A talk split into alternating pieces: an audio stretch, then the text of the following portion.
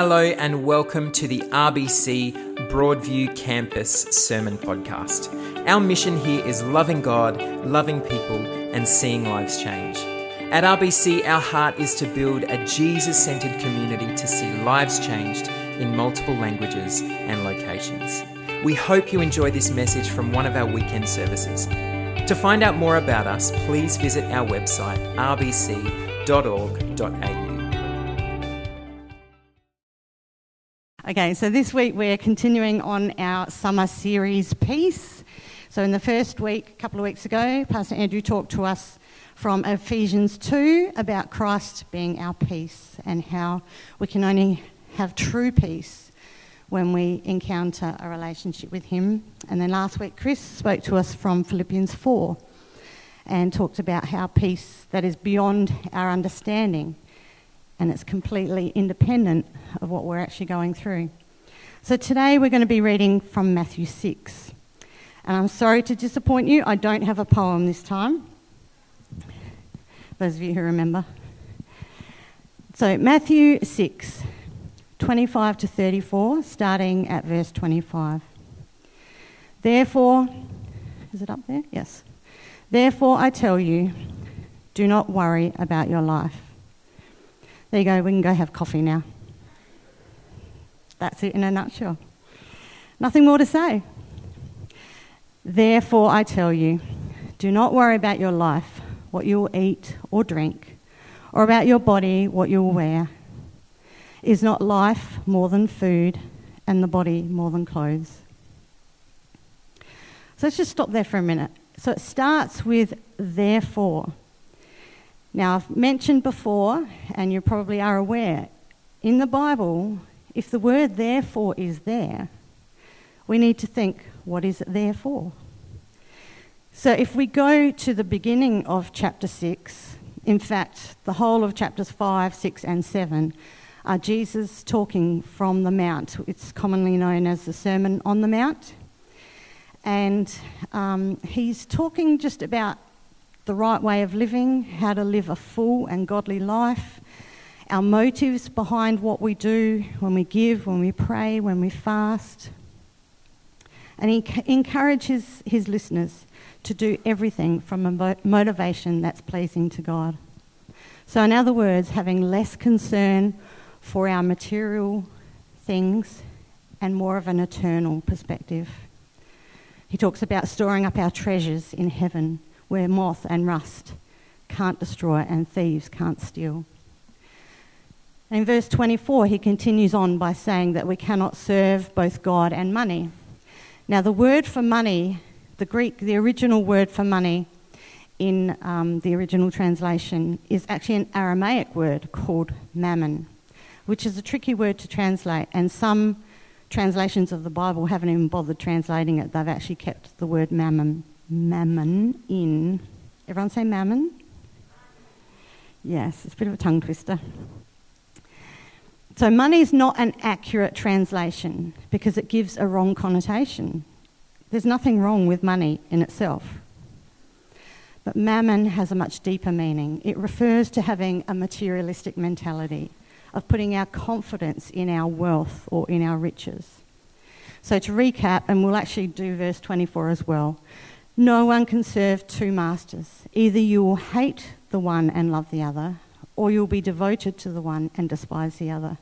You cannot serve both God and money, mammon. Therefore, I tell you, do not worry about your life, what you will eat or drink, or about your body, what you will wear. Is not life more than food, and the body more than clothes? Now, again, the word worry, the original word for worry is merimneo, which means care. So do not care. But it's talking about care in an ongoing sense, like when we meditate or fixate on something. So it's saying when we fixate on things, when we fixate on where we're going to get our food or our clothes or where we're going to live or what we're going to do, how we're going to find the money for this or where am I going to work or whatever we're, we're when, we, when we're constantly ruminating and fixing, fixating on it and meditating on it, that's what Jesus is talking about. He's saying these things have a temporal value. We don't need to worry about them. We don't need to fix, uh, fixate on them, on these material things of the world. And then he goes on to say, Look at the birds of the air. They do not sow or reap or store away in barns, yet your heavenly Father feeds them. Are you not much more valuable than they? Think about that. The birds of the air, the flowers in the field, God looks after them. Are you more valuable than them? Are you? yes, I think we are. Can any one of you, by worrying, add a single hour to your life? Who's done that? Who's worried and actually found they've got more time in their day? Yeah, didn't think so. And why do you worry about clothes? See how the flowers of the field grow. They do not labour or spin. Yet I tell you that not even Solomon in all his splendour was dressed like one of these. And if that's how God clothes the grass of the field, which is here today and tomorrow is thrown in the fire, will he not much more clothe you, O you of little faith? Now that sounds harsh, doesn't it? He's saying, You have little faith, but he's saying these things are not important in the whole scheme of things. And if we are worrying about them, then we're saying, God, I don't trust you. So he continues on again and repeats himself. So do not worry, saying, What shall we eat? Or what shall we drink? Or what shall we wear? Now, that's not an exhaustive list either. I think you can probably put whatever you're worrying about, fill in the blanks, X, Y, Z. He says, For the pagans run after all these things, and your heavenly Father knows that you need them. He knows. He knows what you're worrying about. He knows that you need it. So if He's not supplying it at this point in time, there's a bigger picture. So we're of much more value to God than any bird. Now, in fact, I've got some pictures up there that I found some lilies in the field and some birds finding food. We're much more valuable than any bird. We're much more beautiful to God than any flower. God's care for our world, yet He values us and desires relationship with us. So, how much more does He care about us? Of course, with everything going on at the moment, every second person's getting COVID, and we've got a few not here today for that reason. There's food shortages in the supermarket. Who went to the supermarket and found no meat? One person. Does everyone else not go to the supermarket? Or maybe I need to shop where you shop. Um, bookings and plans are being cancelled. Operations are being cancelled. There's not enough ambulances and medical staff to go around. To vaccine, not to vaccine, those questions, the controversies that you see going around. Kids going back to school, that's stressful. And all the other ripple effects of COVID, which I probably haven't mentioned. Not to mention all the other outside of COVID issues, our illnesses, parenting issues, relationships that go sour, financial pressures, work issues, and so on. How can we not worry? I agree. It's not easy. Worry and concern is actually a natural part of life to a certain extent. But as I mentioned earlier, Jesus is talking about a worry that's ongoing. There's a healthy concern, there's a healthy worry. But when it starts to fill our thoughts, consume us, distract us from what we should be doing when we're fixating on it. That's what Jesus is talking about. When we can't stop thinking about it, when we lose sleep over it, we're so preoccupied we can't function properly. This is the type of worry that Jesus is referring to, where we're driven to the point of distraction. And the long term effects of that can affect our mental and our physical well being. As Jesus said, can any one of you, by worrying, add a single hour to your life? In fact, it's probably the opposite. 1 Peter 5 7 says, Cast all your cares on him. Now, care is the same word, that merimneo word. So cast all of your distractions, all of your worries, all of the things that are occupying your attention. Cast them on him because he cares for you. Sometimes it's easy. My mum was diagnosed with breast cancer 10 years ago. And as soon as I heard the news, there was an instant peace. Everything's going to be okay. I knew it was going to be okay, and it still is. Mum's still here. When Dad was diagnosed, I didn't have that same feeling that everything was going to be okay. We were told initially that it wasn't terminal, but deep down, I just sensed something's not right, but I know that God's still on the throne. And so that gave me a peace, just knowing that God was still in control. And as I think most of you know, Dad's no longer with us. But there are some things that are not as easy. And sometimes, in the whole scheme of things, they're actually not that important. But they tend to be the things that we, get, we panic first and hand it over later. Week before Christmas, Mark and I were shopping, doing some Christmas shopping, and we walked out of a shop. Mark pulled the keys out of his pocket, and he said, Some of your keys are missing. And I looked, there's my, my car key, my car key ring, and I looked and realised the house keys were missing. I said, Great, how are we going to get in the house when we get home? Then I realised there was a USB missing. I always have a USB hanging from my keyring in case I need to copy something or transfer something over when I'm out. And um, I'd been doing a bit of work helping mum um, with all the estate matters for dad, and I'd been copying, scanning some stuff at work and then sending them to her, and I'd put them on the USB as well. It's like, great. Now people can find out where I live, let themselves into our house. Then I discovered my post office box key was also missing. So it's like, great, they can help themselves to my mail. They could probably steal my identity. I started like really panicking, really worrying about it. I said, God, you know where they are. Please show me. Nothing. Next day, God, you know where they are. Please show me. Nothing. We'd been back to the shop where we were at, looked around there, couldn't find it. And I was really starting to worry. And I sensed God say to me, Do you trust me? Yeah, God, I trust you, but just show me where they are. Do you trust me? Yes, God, I trust you, but just show me where they are. Do you trust me? Yes, God, I trust you. Took a few days. I was pretty distracted.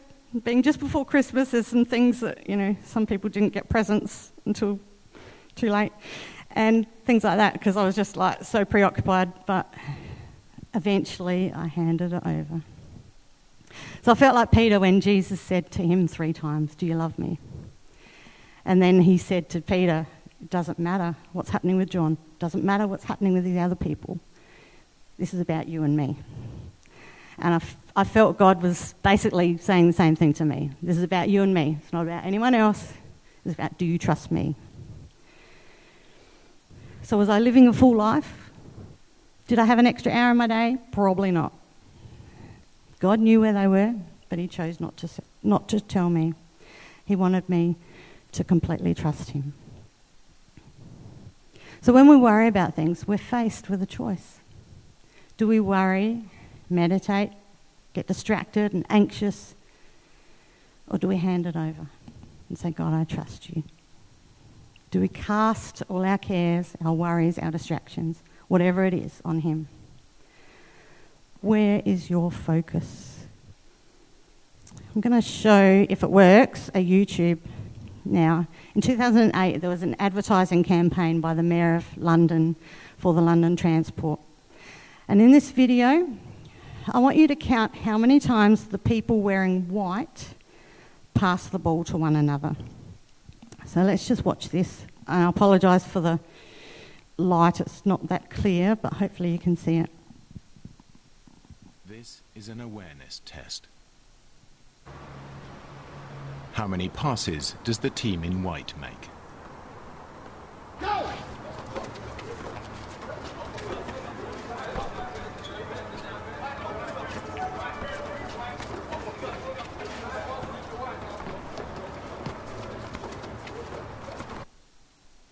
The answer is 13. But did you see the moonwalking bear?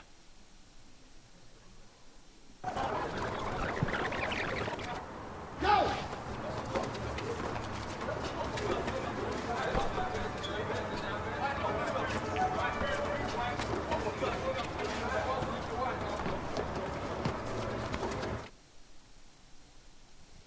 Okay, we can stop there. Who missed the bear? Quite a few of you.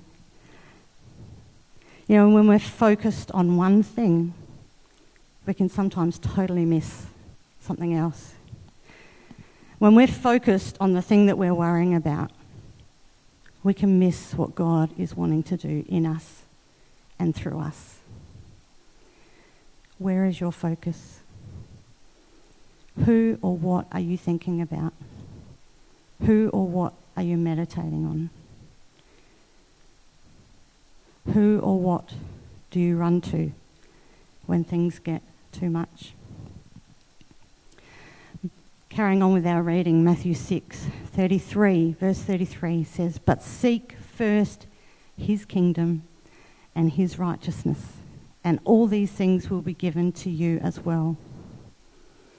Seek first his kingdom. God's kingdom. What is his kingdom? What is his kingdom? Does anyone, can anyone give me an answer?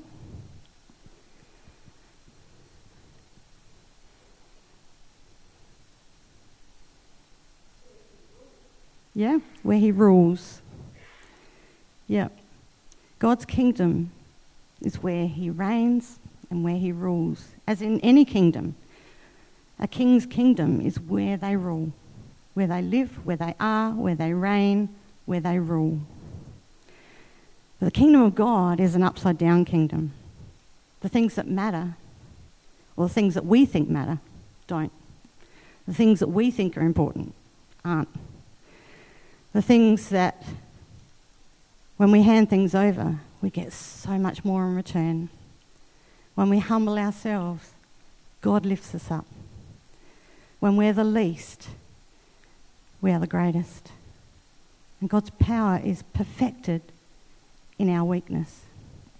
The whole of the Sermon of the Mount, Matthews 5, 6, and 7, is about this upside down kingdom where we're blessed when we're poor in spirit and when we mourn. When we're rewarded by God and not man, when we give, when we pray, when we fast. Jesus' teaching is the opposite to our human wisdom, and he's encouraging our, his listeners to change their perspective and their focus, to look at things from a God point of view, to see that he is right there in the midst of what you're going through, just like the bear. He's right there, but sometimes we miss him because we're so focused on something else. Seeking God and his kingdom as priority gives us the peace to endure whatever challenges we are facing right now. And somehow, the things that we were worried about just pale in comparison. And I love the fact that Elspeth picked Turn Your Eyes Upon Jesus this morning.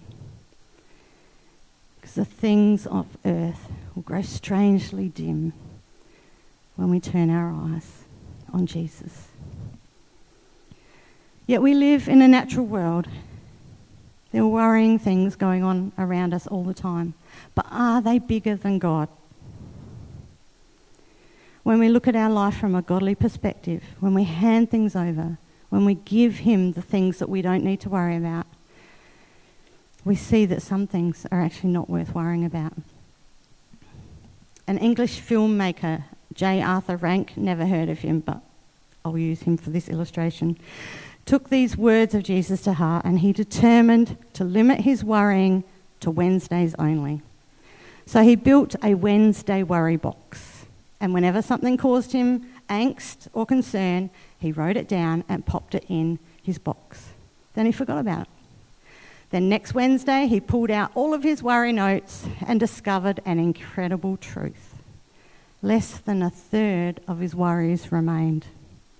All the other items had resolved themselves. And sometimes when we worry, we momentarily forget God. Again, Elspeth talked about that this morning too. How sometimes we go about our day and we forget God. We forget what He's already done for us. You know, He rose from the grave, He rose from the dead. If He can do that, do you think He can handle whatever you're going through? One nod. I think so. We forget what He's already done, what He can do, what He's promised He will do. He knows the future. He knows what will happen and he knows what won't happen. The last verse we're going to read, Matthew 6:34, says, "Therefore do not worry about tomorrow, for tomorrow will worry about itself. Each day has enough trouble of its own." Studies have shown that 85% of the things that we worry about actually never happen. What wasted energy. We worry about things that will likely never happen, that have not happened yet, or that have already happened but we can do nothing about them. When I'm worried about tomorrow, I'm paralysed today. One of my favourite songs is a Gaither song. Because he lives, I can face tomorrow. Because he lives, all fear is gone because I know He holds the future. And life is worth living just because He lives. Who knows that song? Yeah, fantastic song. I'm going to put a slide up now of a foggy scene. Imagine it's a cold day. I know that's hard to imagine at the moment. You're standing outside and you're surrounded by this thick fog. You can't even see across the road. How much water do you think it takes to create that blanket of fog that has completely enveloped you? Does anyone want to hazard a guess?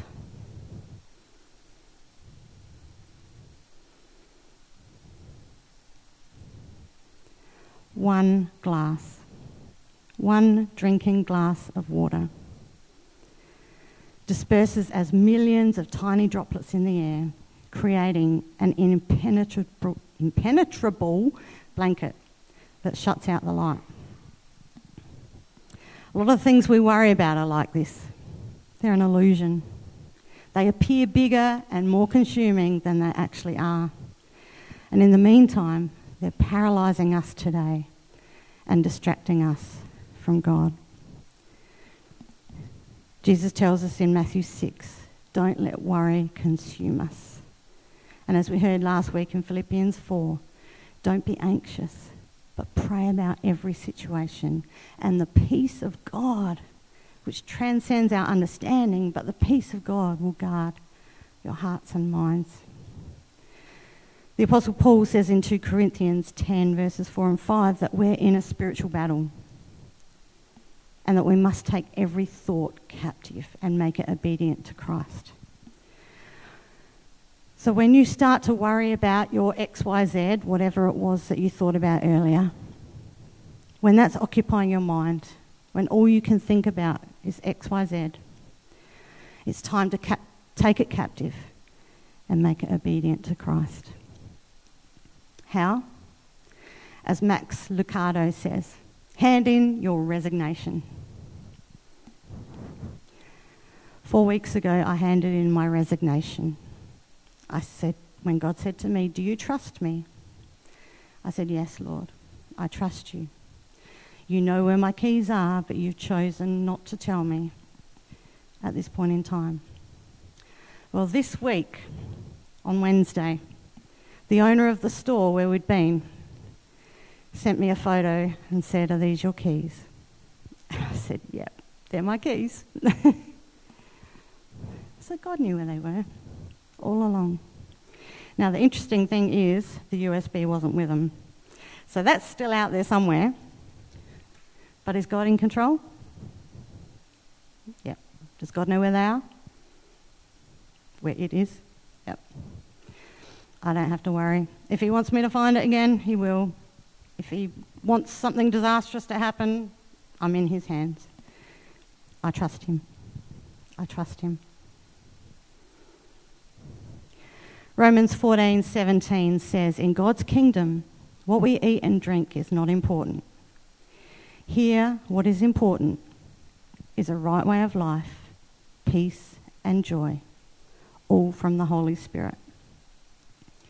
We've been given a gift from God, the gift of Himself, His Holy Spirit.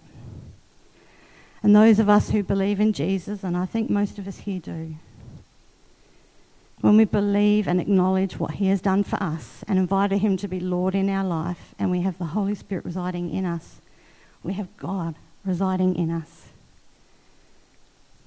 then we can produce the fruit of the Holy Spirit. And in Galatians 5, we read about them love, joy, peace, patience, kindness, long suffering, goodness, and so on. Worry robs us of that peace.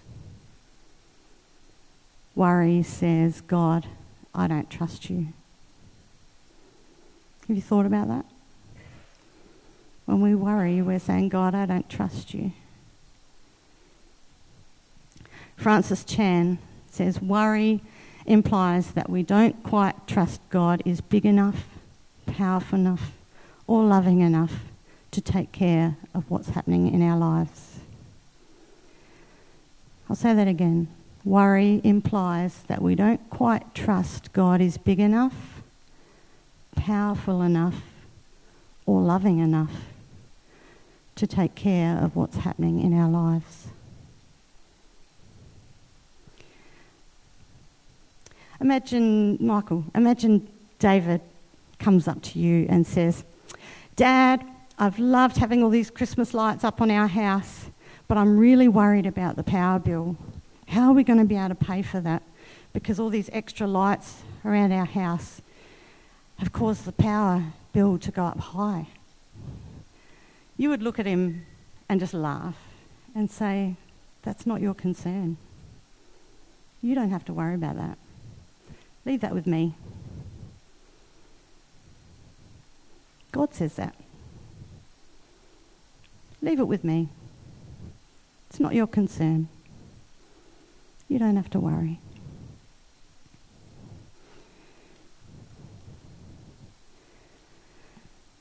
Again, Max Lucado, to quote him again, he says, No one can pray and worry at the same time. Have you thought about that? You you do one or the other. Maybe you're asking, well, how do I know if I'm worrying too much? How do I know if it's a healthy concern or it's a preoccupation? Ask yourself, am I worried about my material needs more than my spiritual needs? Do I worry more about my own needs than the needs of others? Is my anxiety causing me inner turmoil or conflicts with others?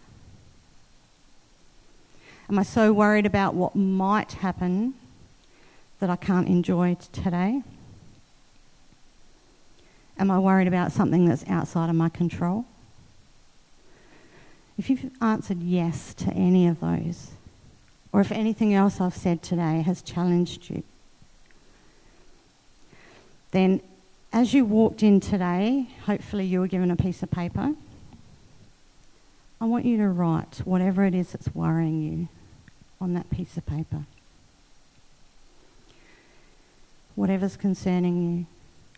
Or maybe you don't want to specifically write what it is. Just say, God, I resign. Now, this is what I have this bucket for. This is our bin. We're going to throw it away. We're going to leave it at the foot of the cross. And I'm going to put this down on the front row. And as David and Elizabeth and the team come, oops, if I don't trip over first. As they come up and, and play and sing, I just want you to come and put whatever it is in the bucket. They'll be thrown away afterwards. No one's going to read them or look at them. This is between you and God.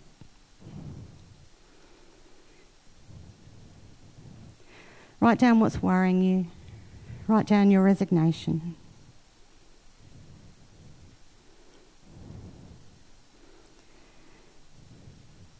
And if you want specific prayer for anything this morning, then I'm going to stay on the front row as well. And I'll pray with you. Or maybe you want to catch up with me afterwards and I can pray with you.